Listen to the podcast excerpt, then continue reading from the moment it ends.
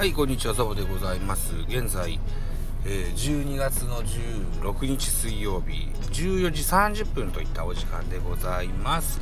5分だけね、うん、スタイフやってみたいかなというふうに思います。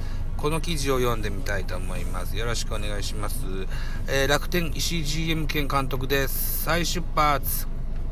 今季は移籍組頼み、野球クローズアップという記事でございます。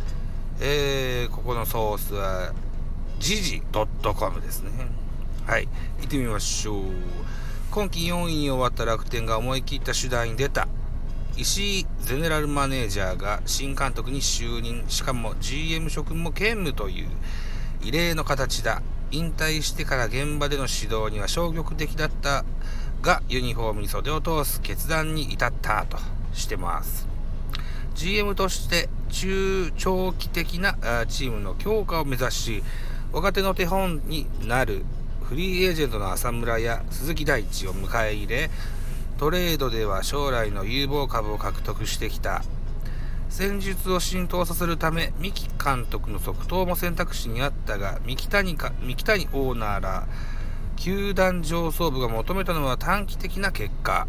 チームのじ実情を把握する石井氏が舵取りを託された。今季は、えー優勝候補にも上がったが順位は昨年の3位を下回った。後半戦は救援陣の不調。ベンチワークのミスなどが影響して失速。移籍組に頼りがちな側面もあった。先発陣で1年通して長いイニングを投げ安定した成績を残せたのは涌井くらい。則本は新フォームの確率に苦しみ5勝止まり松井も先発として振るわなかった。接戦であと1本が出ず浅村の一発頼りになる展開も増えた。浅村がこのチームは自分が打たないと勝てないと責任を痛感することもあった、えー鈴木大地の存在も大きく無安打の試合は4勝22敗6分けで、えー勝率は1割。楽天は最下位のオリックスに負け越したがこのカードでは鈴木大地が完全に抑え込まれていた。あー指揮官としては未知数。経験がないという周囲の声に石井氏はノーマルな考え方が好きな方がいらしてよくわからない。いろんなことを経験していることだけがいいわけではない。と強気の姿勢を貫く現場でも新たな風を吹かせそうだとしてございますね。へえうん。確かに楽天2020年シーズンは序盤はすごい快調に飛ばしてたけど夏過ぎぐらいからでしょうかね、えー徐々にこう失速していって4位フィニッシュだった。でしたよね確かね。うん。そうなんだ。オリックスの方があ対オリックス戦に弱かったんですね。うんで鈴木大地を抑え込まれたと。そこは敗因であると。いうような記事ですね。なるほどね。うん確かにこう一石組がね目につきます。